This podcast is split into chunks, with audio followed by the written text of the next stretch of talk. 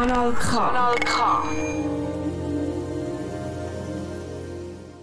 Polyphon. Polyphon. Hallo, ihr da draußen an den Empfangsgeräten. Willkommen zu einer weiteren Folge von Polyphon. Mit einem weiteren Teil unserer losen Serie zum Thema der Utopien. Heute schauen wir auf gelebte Utopien. Am Mikrofon für euch ist der TomTom. Yeah, yeah, yeah. C'est important de faire des rêves. Et l'utopie, elle me donne de la force et la joie. Utopie, tu me donnes la force pour continuer. Grâce à toi, je reste motivé.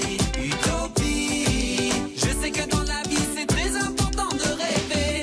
Utopie, tu me donnes la force pour continuer. Grâce à toi, je reste motivé.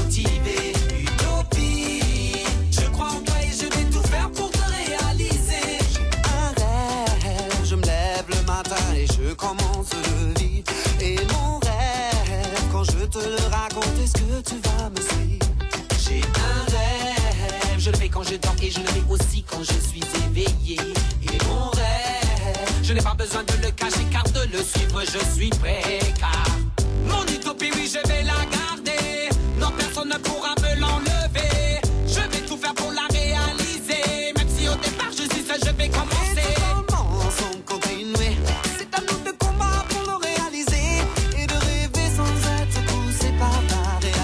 Yeah.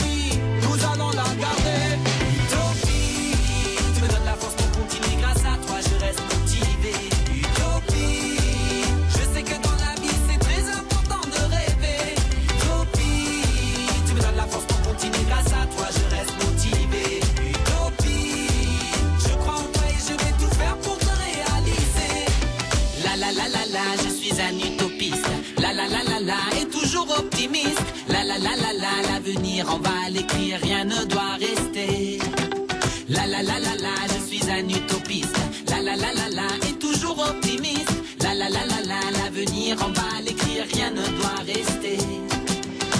Dans mon rêve, il n'y a pas de pouvoir à voir. L'amour, il compte plus que les dollars, dollars. Les frontières et les pays se barrent, se barrent. L'injustice et l'intolérance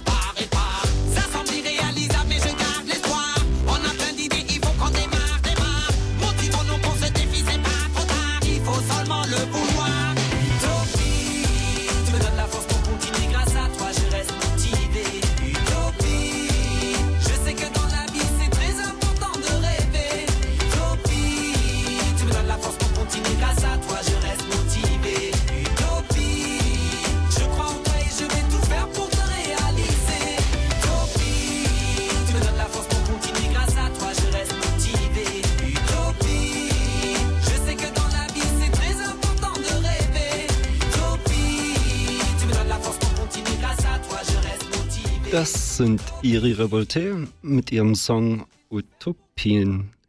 Aber was genau sind Utopien eigentlich? Dazu nochmal kurz der Philosoph Remy Brag. Naja, das ist zuerst ein Wort, das aus dem Griechischen stammt. Das Wort existiert in der wissenschaftlichen Literatur seit dem 16. Jahrhundert. Das ist eine Prägung eines Heiligen, eines katholischen Heiligen, und zwar Thomas Morus. Und das war der Titel ein, eines Werkchens, das er äh, aller Wahrscheinlichkeit nach halb ironisch äh, schrieb. Es ist die Beschreibung einer glückseligen Insel. Na, Inseln sind immer angemessene Örter für Utopien.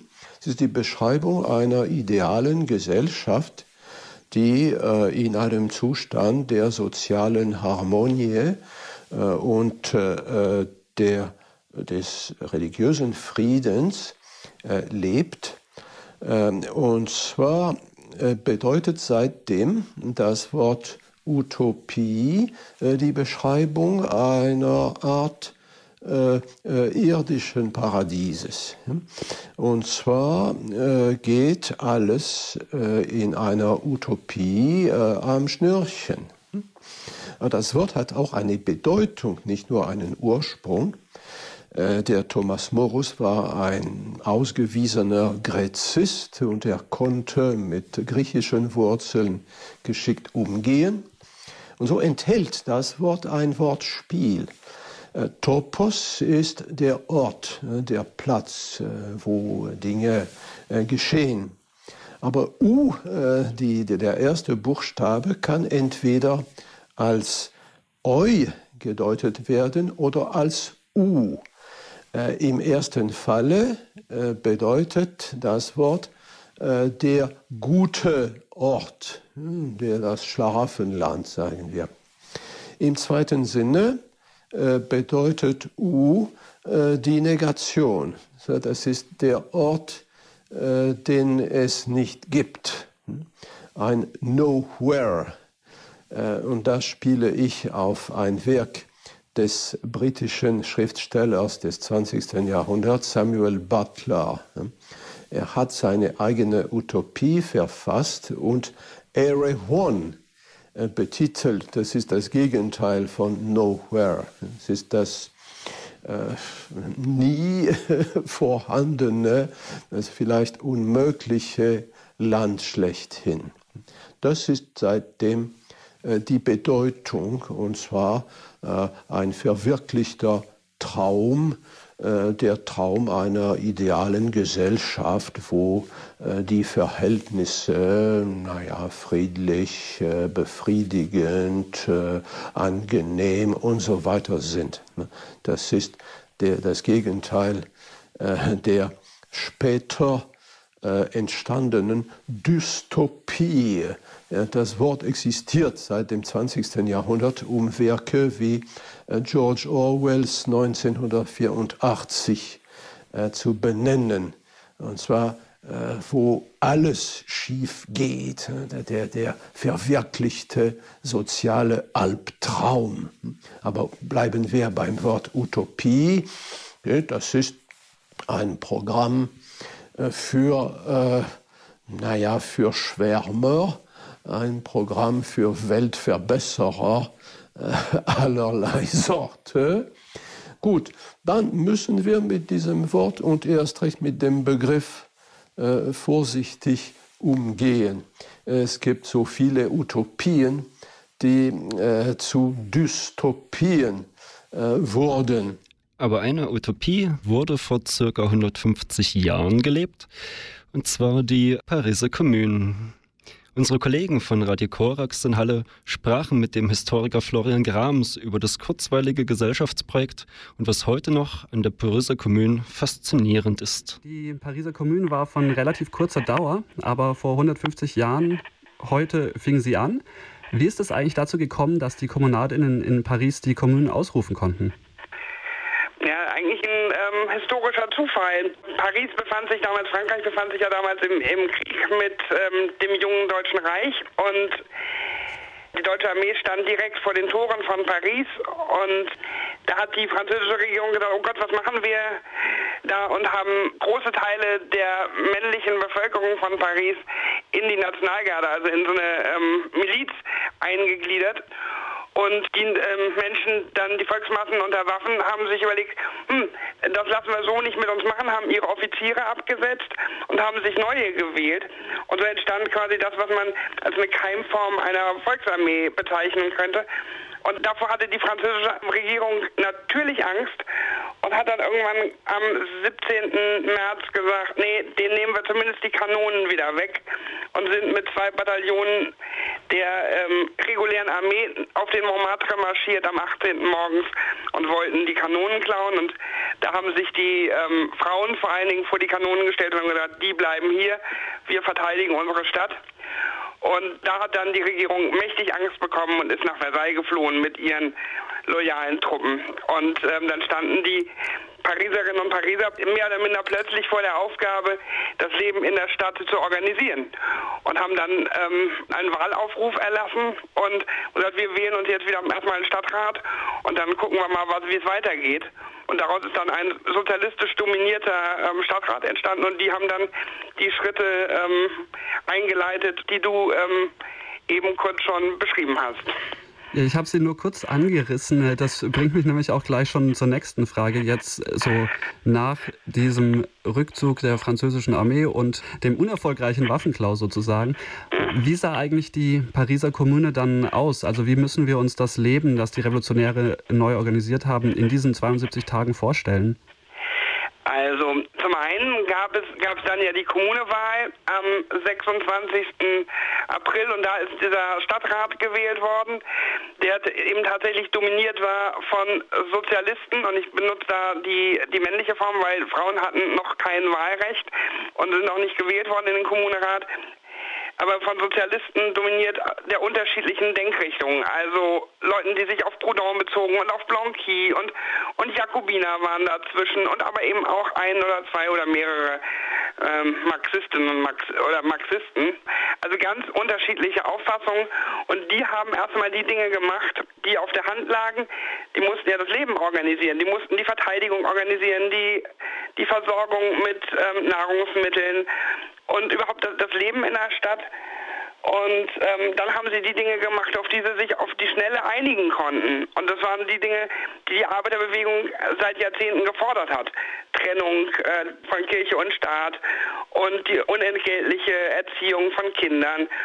Und dann hat es ganz viele Diskussionen gegeben darüber, wie das Leben grundsätzlich zu organisieren sei.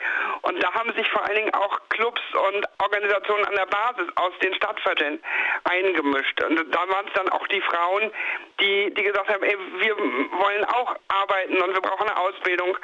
Und dann kam auch schon die Forderung auf von gleichem Lohn für gleiche Arbeit und dem wurde dann auch entsprochen, zumindest für Lehrerinnen, ähm, die dann den gleichen Lohn bekam, bekamen unter der Kommune wie ihre männlichen Kollegen und ähm, dann wurden Wohnungen ähm, beschlagnahmt, die leer standen, um, um Menschen Wohnungen zu geben. Also es war immer so eine Spannung zwischen, wir wollen was ganz Neues, wir wollen eine ganz neue Ordnung haben, die friedlich ist und auch international ähm, ausgerichtet. Und wir müssen aber erstmal gucken, was hier vor Ort passiert. Und darüber wurde, haben sich die Kommunadinnen und Kommunaden, so wie ich die Quellen ähm, wahrnehme, auch gestritten wie die, wie die KesselflickerInnen, weil es ähm, um sowas ganz Neues ging und gleichzeitig waren sie sich aber einig in der Notwendigkeit der Verteidigung und daraus ist dann, glaube ich, auch diese Entschlossenheit im, im Kampf entstanden. Und du hast gerade am Anfang kurz auch Jakobiner und ähnliches angesprochen. Fast 100 Jahre vorher gab es ja schon einmal eine Pariser Kommune während der Französischen Revolution. Inwiefern bezog sich eigentlich dieses Projekt der Kommunadinnen auf diese vorherige Erfahrung? Immer wieder. Also Marx sagt an einer Stelle, dass Revolutionen sich ja ganz häufig verkleiden müssen in, in das Kostüm des Alten, weil sie das Neue noch nicht, noch nicht kennen, weil sie davon noch kein Bild haben. Und genau, es, es gab die ähm, Pariser Kommunen von 1792 und das war ein großes Vorbild, diese ähm, Kommunalverfassung. Auf die haben sie sich auch bezogen, als es darum ging zu überlegen, wie organisieren sie die Wahl. Also da haben sie auch auf das Wahlgesetz von 1792 Bezug genommen. Das war es, was sie kannten an, an revolutionären Traditionen. Die haben sie genutzt. Aber ähm, die Diskussion, die ähm, dann in den 72 Tagen der, der Kommunen passierten, die ging weit darüber hinaus. Also auch nicht unwidersprochen. Aber es gab immer wieder Kräfte, die eigentlich weg wollten von diesem Nationalcharakter, sondern ähm, schon in, in, in, den Blick genommen haben, das Ziel einer, einer Weltrepublik, einer ähm, Republik der Arbeit und ähm, das eben auch über die Nation hinaus zu organisieren sei. Also immer, immer diese Spannung von alt und, und jung, die zieht sich durch die Geschichte der Kommunen eigentlich durch. Du hast jetzt an zwei Stellen schon die Rolle von Frauen angesprochen. Und es ist ja auch heute noch bei vielen linken Projekten so, egal in welcher Größe, dass da immer wieder Probleme existieren, wie Frauen, Frauensternchen für eine Gleichberechtigung ähm, und eigene Handlungsmacht in diesen Projekten kämpfen müssen. Welche Rolle hatten Frauen damals in dieser Pariser Kommune? Ja, sie haben sich vor allen Dingen selbst organisiert. Wieder, ich verweise wieder auf die auf die Clubs und Gesellschaften, die sie sich auch, die sich auch Frauen gegründet haben, um um da inhaltlich zu diskutieren und Forderungen zu formulieren. Und sie haben dann auch gesagt, wir müssen auch für für unsere Freiheit kämpfen. Es gab auch ein Frauenbataillon innerhalb der Nationalgarde, also auch Frauen haben zur Waffe gegriffen. Aber sie muss, also sie haben es einfach getan und haben haben sich auch um die Versorgung ähm, von, von Verwundeten gekümmert und um ähm, die Versorgung ihrer Stadtviertel mit, äh, mit Nahrungsmitteln. Das haben sie alles, also alles auch, auch diese oft als weiblich konnotierten Aufgaben haben sie auch übernommen, sind darüber aber hinausgegangen in ganz vielen Fällen, weil sie gesagt haben, es geht einfach um mehr. Und gleichzeitig haben sie sich untereinander zum Teil heftig gestritten, weil es gab Frauen, die deutlich feministische Positionen bezogen haben und gesagt haben, es geht um die Durchsetzung von Frauenrechten. Und in denselben Organisationen gab es Frauen, die gesagt haben, die Frauenrechte können nur, können nur durchgesetzt werden, wenn ähm, die Rechte aller Menschen gleichzeitig durchgesetzt worden werden. Und diesen Streit haben die Frauen untereinander geführt und gleichzeitig mussten sie sich gemeinsam immer auch dem stellen, dass ihre Genossen sie auch immer wieder ähm, zurückgebunden haben an traditionelle Aufgaben, die gesagt haben, Frauen können doch nicht kämpfen, was sollen die mit dem Gewehr? Also diese, diese Haltung hat es auch innerhalb der Kommunen gegeben. Insofern mussten die Frauen wirklich an allen Fronten kämpfen, die sich ihnen ähm, darboten. Also sowohl den Kampf mit ihren Genossen um die ähm, Gleichberechtigung als auch den Kampf ähm, an der Front mit den Feinden dieser umfassenden Gleichberechtigung aus Versailles und den Kampf um das alltägliche Leben, also den Kampf um das Teewasser und um die Macht im Staat, um es mit Brecht zu sagen. Den äh, Kampf äh, auch nach außen gegen deutsche und französische Truppen beschreibst du auch in dem äh, Beschreibungstext von dem Buch Die Pariser Kommune von dir ähm, so, dass die Kommune von diesen Truppen in Blut erstickt wurde. Wie ist eigentlich diese Niederschlagung der Kommunen vollzogen worden? Also schrecklich, also wirklich als Blutbad. Der Chronist Prosper Lissagaray vergleicht die, die, Niederschlagung der Kommunen ähm, mit der Bartholomäusnacht, also mit einem ganz schrecklichen ähm, Blutbad. Man muss sich das so vorstellen, dass es tatsächlich seit dem 2. April 1871 Kampfhandlungen um Paris, zwischen Versailles und Paris gegeben hat.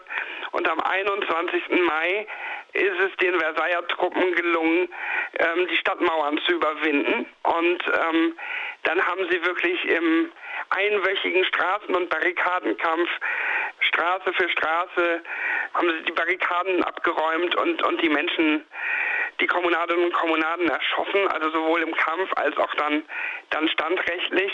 Und in dieser einen sogenannten Blutwoche zwischen dem 21. und dem 28. Mai sind ähm, mindestens 30.000 Kommunadinnen und Kommunaden von den Versailler Truppen ermordet worden. Und ähm, danach sind ja auch noch ganz, haben auch noch ganz, ganz viele ähm, Erschießungen stattgefunden. Und tausende Kommunadinnen und Kommunaden sind in die Verbannung geschickt worden nach Neukaledonien und ähm, diese Gef Gefangenenlager in den französischen Kolonien trugen nicht ähm, umsonst den, den Beinamen trockene Guillotine. Also auch da sind dann nochmal tausende Menschen ums Leben gekommen. Ähm, das muss ähm, ein ganz fürchterliches Blutbad gewesen sein. Wir haben ja auch über die Kommunen viel gehört, was so ein bisschen auch zeigt, warum sie so faszinierend ist. Und in der Geschichte linker Bewegung seither ist es ja auch nicht nur die Bolschewiki, die sich sehr viel auf die Pariser Kommune bezogen hat, sondern auch ganz viele andere revolutionäre Bewegungen nach der Kommune, bis heute auch. Welche Ansatzpunkte aus der Kommune haben deines Erachtens bis heute nicht an ihrer Aktualität für eine moderne politische Linke verloren? Ich, ich finde immer ganz spannend, dass die Kommune immer darum gerungen hat, wirklich eine andere Praxis zu entwickeln als der Feind. Und auch als in der Diskussion kam in der Kommune der Begriff auf der Diktatur des Beispiels. Man wolle ein Beispiel sein für das, was man umsetzen will. Und ähm, das finde ich so unsagbar wichtig, sich nicht mit dem, mit dem Feind gemein zu machen und dadurch eine eigene, eine eigene Stärke zu entwickeln in den eigenen Positionen, in der eigenen ethischen Haltung und die auch in der Auseinandersetzung zu leben, solidarisch zu sein und sich trotzdem streiten zu können. Und trotzdem, und da gilt natürlich auch die Lehre der Bolschewiki, also die, die Lehre, die die Bolschewiki aus der Kommune gezogen haben, sich auch ähm, der Auseinandersetzung mit dem Feind zu stellen und da ähm, auch eindeutige Positionen zu beziehen und eben nicht, wie Marx es den Kommunadinnen und Kommunaden vorgeworfen hat, zu sanftmütig zu sein. Aber verdammt nochmal, und das finde ich ganz wichtig, dass man eben nicht ähm, die Menschlichkeit im Kampf verliert, sondern ähm, immer auch immer wieder darüber reflektiert, wo wollen wir eigentlich hin mit unserem Kampf und dass der ähm, Zweck nicht alle Mittel heiligt. Und diese Reflexion, die finde ich unsagbar ähm, wichtig in, in, Rückbindung an die Kommunen. Naja, und der Versuch, das Gemeinwesen basisdemokratisch zu organisieren. Also das war eigentlich die DNA der Kommunen und die zieht sich eigentlich auch durch alle möglichen Bezugnahmen ähm, auf die Kommunen durch. Also sei es die, seien es die Überlegungen des Kommunestaates, die Lenin anstellt, der, der da auch noch ganz basisdemokratisch denkt, ähm, den ähm, Bezugnahmen der kurdischen Befreiungsbewegung heute, die mit ihrem demokratischen Konföderalismus ja auch eine ähnliche Struktur ähm, ent entwickeln.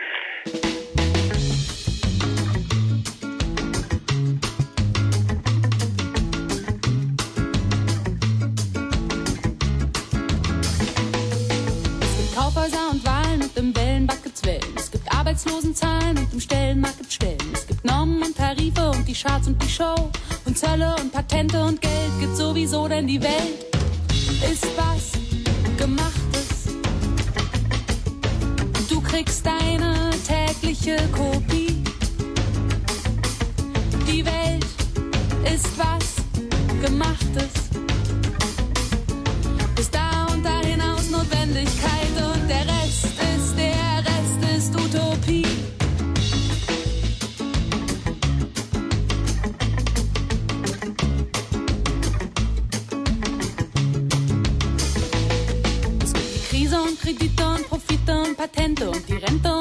und die Grenze und die Reisedokumente, Hundesalons und ein Halsband für Schweine. Und das ist, warum ich meine, die Welt ist was Gemachtes.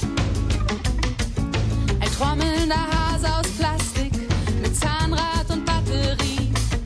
Die Welt ist was Gemachtes.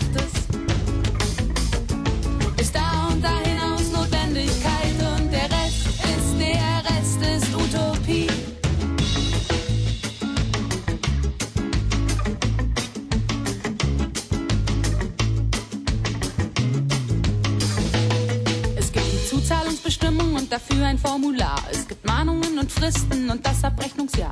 Fernsehen und Statements, die allen gefallen. Und Banken und Ämter und alles in allem. Habe ich viel zu viel Ärger und viel zu wenig Wut. Ich habe viel zu viel Ärger und viel zu wenig Wut. Viel zu viel Ärger und viel zu wenig Wut. Ich habe viel zu viel Ärger und viel zu wenig Wut. Ich habe viel zu viel Ärger und viel zu wenig Wut. Ich habe viel zu viel Ärger und viel zu wenig Wut.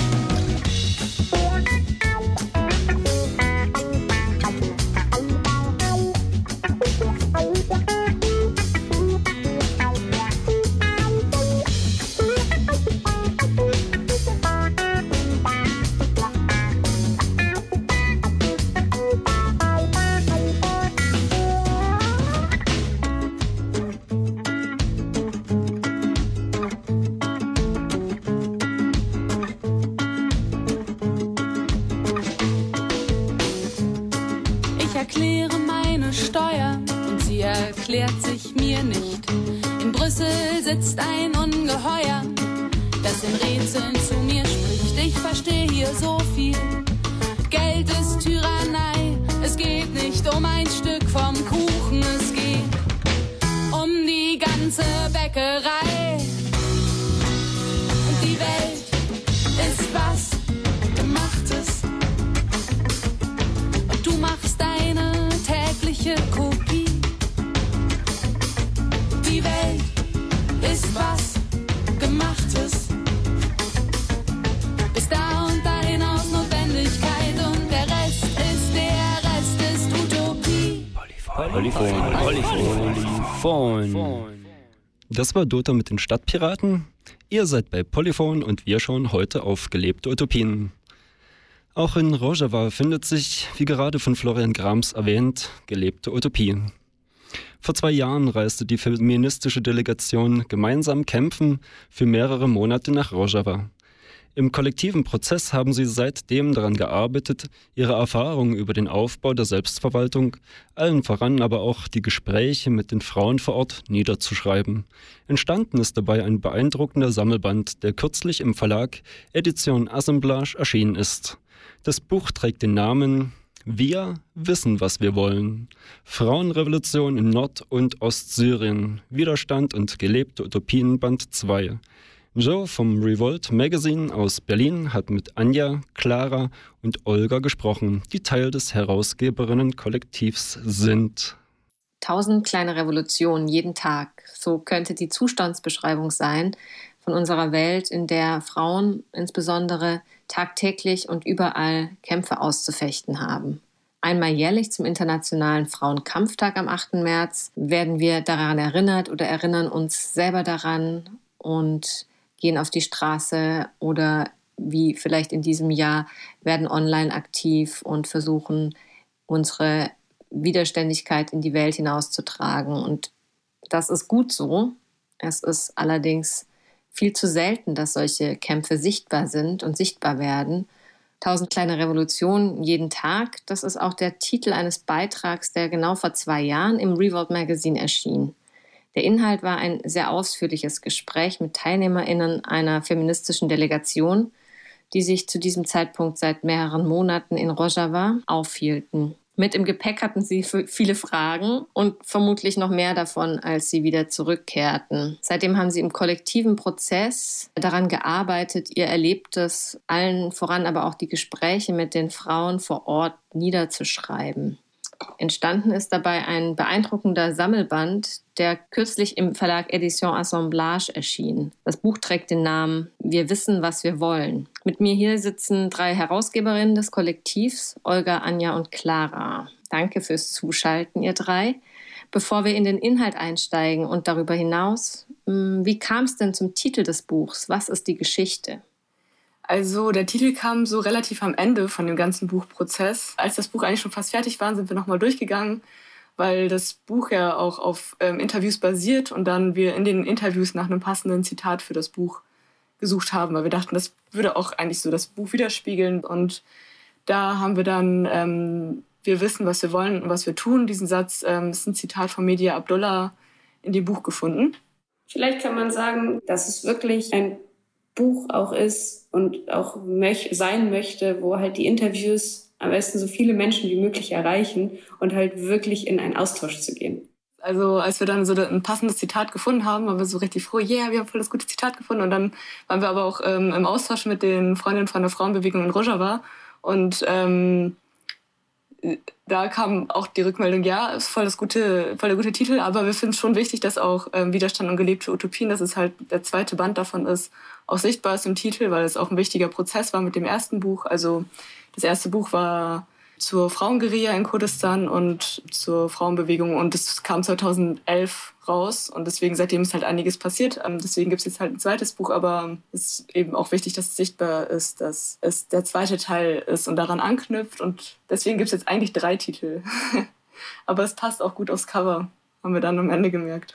Also ich denke, uns war es wichtig, natürlich die Akteurinnen der Revolution aufs Cover zu bringen, also die Frauen dort und nicht uns selber oder so. Und äh, in vielen Medien wird halt immer dieser militärische Aspekt sehr hervorgehoben und man sieht dann Guerillakämpferinnen oder halt JPG-Kämpfer und Kämpferinnen.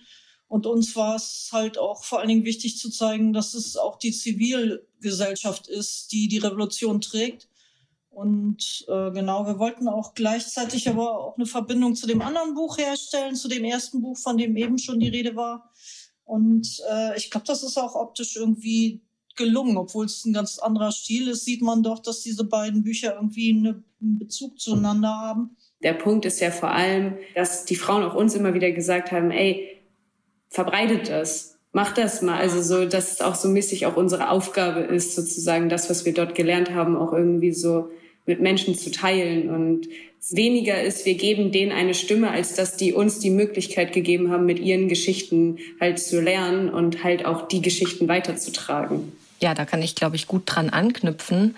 Ähm, eure Auseinandersetzung mit dem gesellschaftlichen Leben und den Kämpfen allen voran der Frauen in Rojava. Diese Auseinandersetzung habt ihr an einem anderen Ort in einem Interview einen kollektiv erkämpften Erfahrungsschatz genannt. Und ich fand das irgendwie sehr ähm, passend. Was habt ihr denn im gesamten Prozess, also von der Planung der Delegation, der Reise selbst, aber auch eben den anschließenden Arbeiten am Buch ähm, in Bezug auf Kollektivität dazu gelernt? Ich finde es wichtig, Kollektivität nicht nur als etwas zu begreifen von so, wir schaffen uns einen kollektiven Rahmen äh, mit den Leuten, mit denen ich mich jetzt organisiere, sondern dass eigentlich wir nur Gesellschaft verändern können, wenn, wenn es die Grenzen, die es in der Gesellschaft gibt, die mich zum Beispiel fernhalten von Leuten, mit denen ich weniger eine Realität teile, auch aufbricht. Wir haben auch gemerkt, dass so total wichtig ist, diese Bereitschaft wirklich so voneinander zu lernen. Also wir haben auch in dem Teil, den wir dann geschrieben haben am Ende, so was haben wir daraus gelernt, so gemerkt in den Diskussionen, es geht viel auch darum, wirklich bereit zu sein, miteinander zu lernen und von Kämpfen, die schon bereits stattgefunden haben und Kämpfe, die gerade stattfinden und halt auch da über so die eigene Region vielleicht hinweg zu gucken und ähm, so zu hinterfragen, welche Fragen stellt man, aus welcher Perspektive gucke ich und die halt auch aktiv zu verändern und aktiv zu sagen, okay, wir sehen, Eurozentrismus ist ein großes Thema und da halt zu sagen, okay, wie können wir das angehen? Wie können wir trotzdem miteinander verbunden sein und ein Selbstbewusstsein aufbauen, auch in den Kämpfen? Also wie können wir aus diesem Perspektive halt uns mit den anderen Kämpfen verbinden? Weil gerade auch oft dieses andere Kämpfe auch mit einem selbst verbinden nicht so stattfindet, weil sie irgendwo auf einer anderen Ecke der Welt passieren, obwohl sie halt im direkten Zusammenhang mit uns stehen und das halt auch wirklich in unser Gefühl so zu übertragen und halt auch die Ideologien halt miteinander zu diskutieren auf einer Ebene, wo man wirklich lernen möchte. Ja, und so im Alltag in Rojava war halt das kollektive Zusammenleben schon ein super zentraler Faktor. Also ähm, eigentlich in allen Orten, wo wir waren, auch dann, wo wir dann auch gelebt oder mitgearbeitet haben. Morgens ist man zusammen aufgestanden, dann zusammen gefrühstückt, dann haben alle zusammen sauber gemacht, dann haben wir zusammen die Planung gemacht. Genauso Essen wurde dann immer für alle gekocht und dann hat man sich so abgewechselt. Und ähm, was halt auch voll wichtig war fürs kollektive Zusammenleben, ist ein regelmäßiger Rahmen, wo, wo das Zusammenleben halt kritisiert werden kann oder man auch sich selbst kritisieren kann. Und ja, eben mit einer gemeinsamen Perspektive auch Kritik. Also so, okay, wir wollen unsere, wir sind ja auch geprägt von einem kapitalistisch-patriarchalen System, wollen dahingehend unsere Verhaltensweisen ändern ähm, und wie wirken sie sich gerade aufs Zusammenleben aus? Was heißt das dann in der persönlichen Veränderung auch?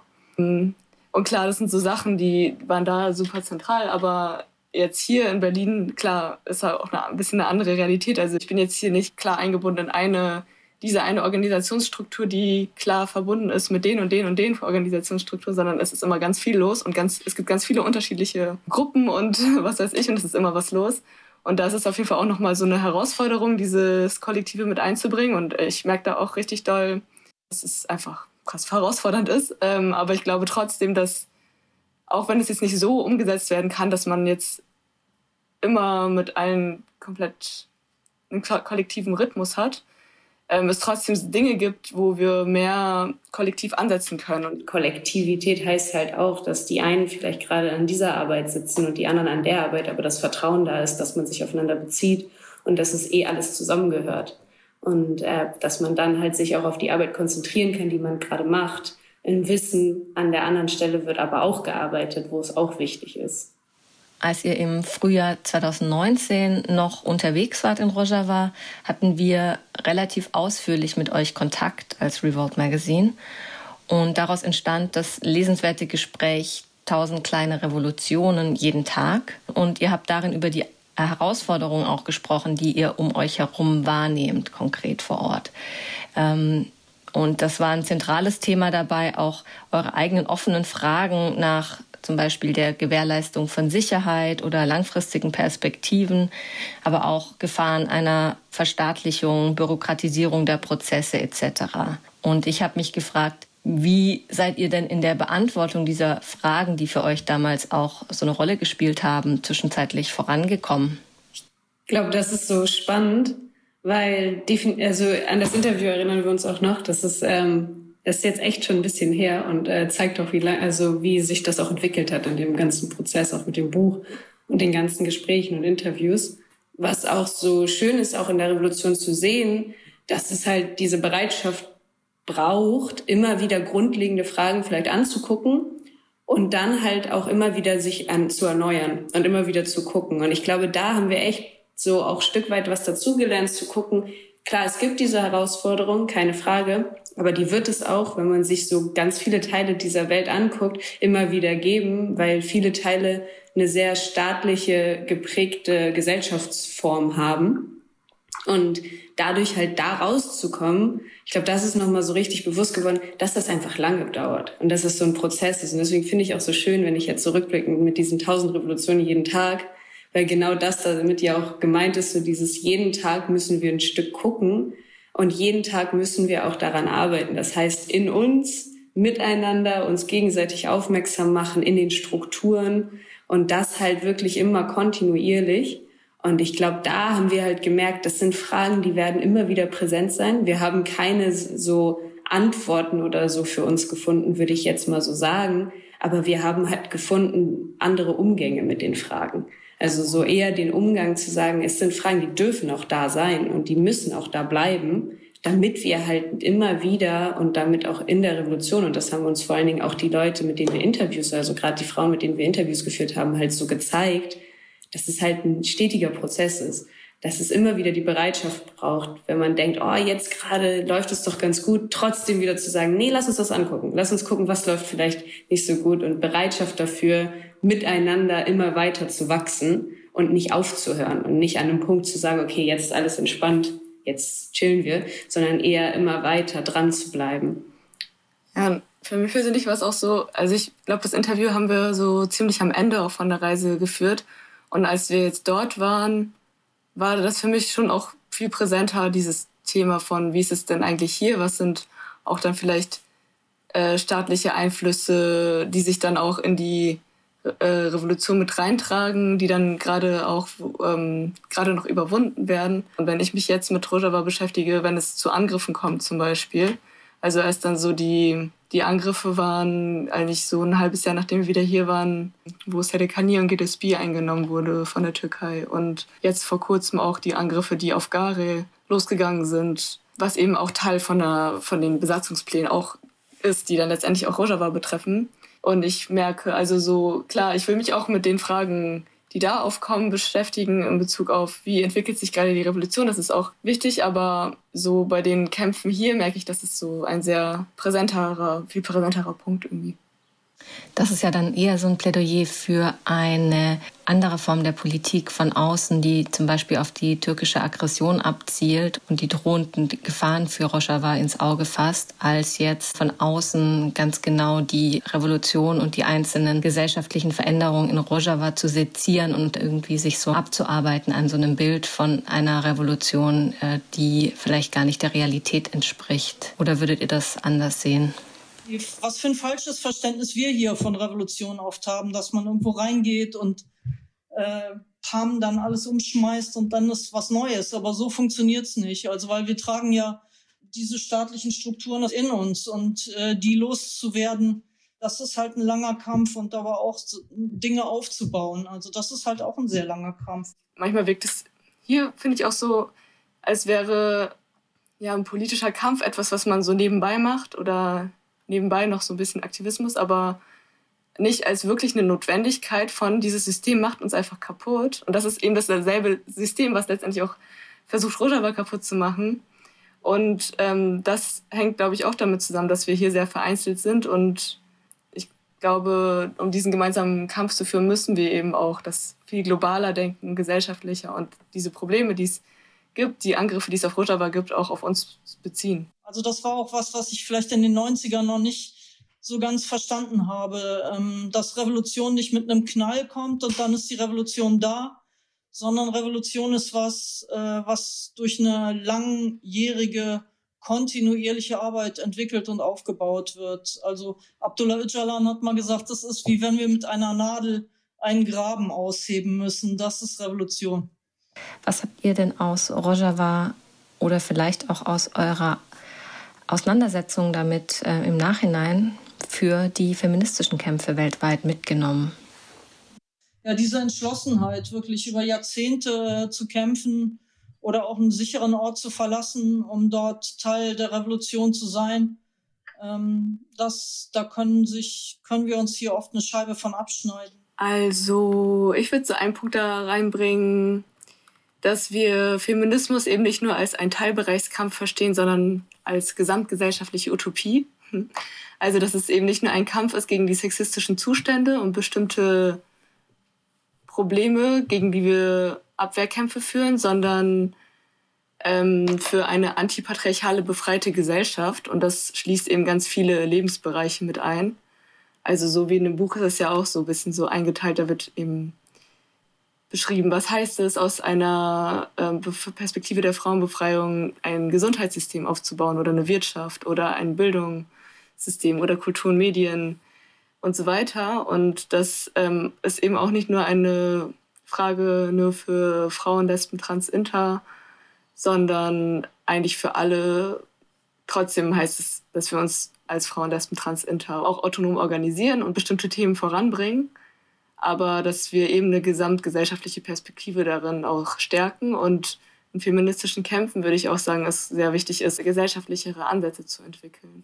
Also wenn ihr jetzt jeweils ein Kapitel eures Buchs besonders hervorheben müsstet, welches wäre das jeweils? Also was ist euch besonders in Erinnerung geblieben?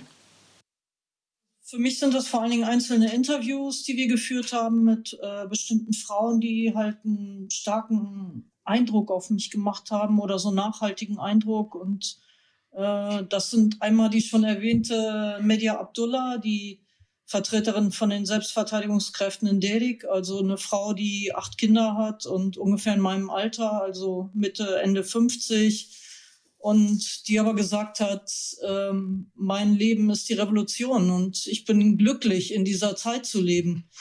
Also in einer Zeit, äh, wo wir vielleicht denken, da ist Krieg, dort ist sehr schwierige Verhältnisse, die Menschen fliehen nach Europa.